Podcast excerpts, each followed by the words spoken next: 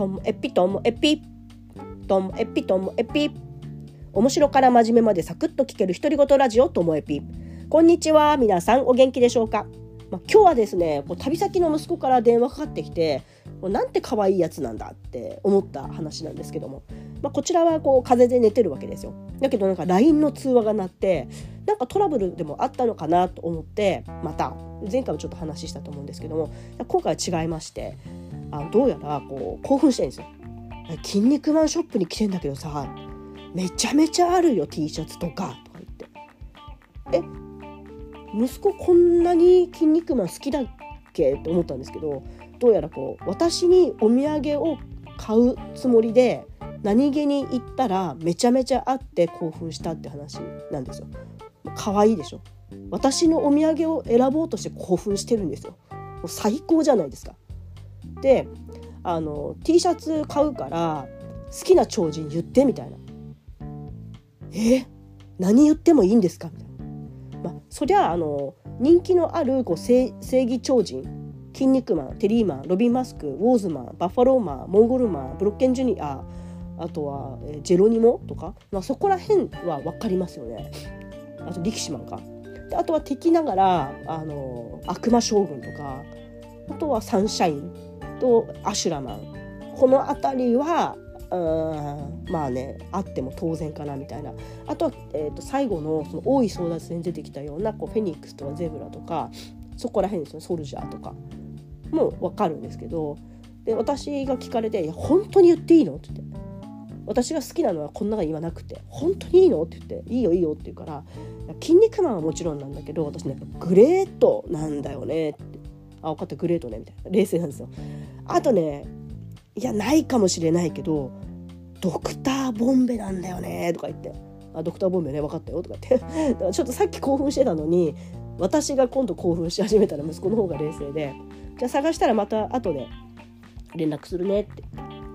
でその私が言ったあの超人は、まあ、筋肉マン好きな方だったら、まあうんと、グレートはありそうじゃないですか。グレートっていうのは夢の超人タッグトーナメントシリーズっていうので、えっと、みんなこうタッグを組んでエントリーしなきゃいけないけれどもなんかこう敵から仕組まれて、えっと、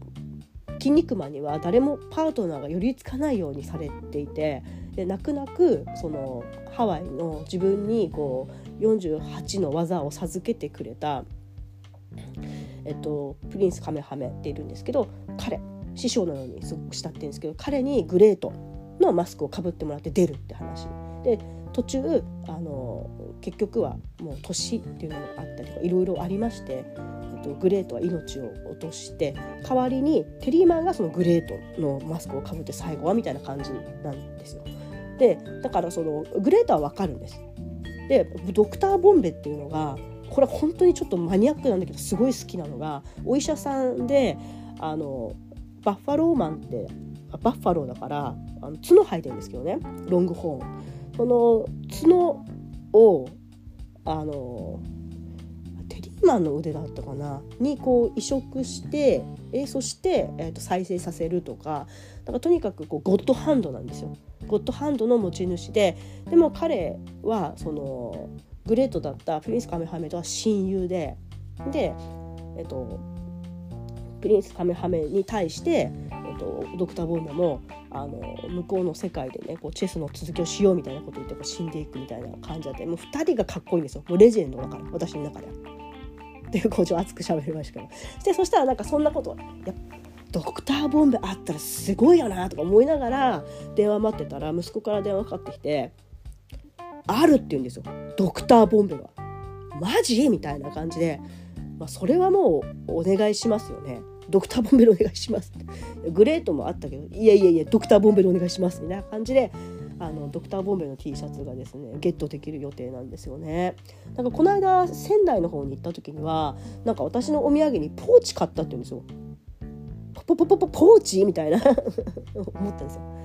だけどそれもよくよく聞いたらえっと、石森章太郎の、えー、博物館とか記念館とかに行ってだから仮面ライダーですよ。で彼は仮面ライダーすごく好きなのででそこでその仮面ライダーシリーズのなんか可愛いポーチを私のために買ってくれたっていうことでああそういうことねみたいななんかすごい可愛いやつなんか女性や女性らしいやつだったらちょっとどうしよう息子ってそういう子だっけと思ってたんですけどもあそっか私は息子の今回の旅で仮面ライダーのポーチと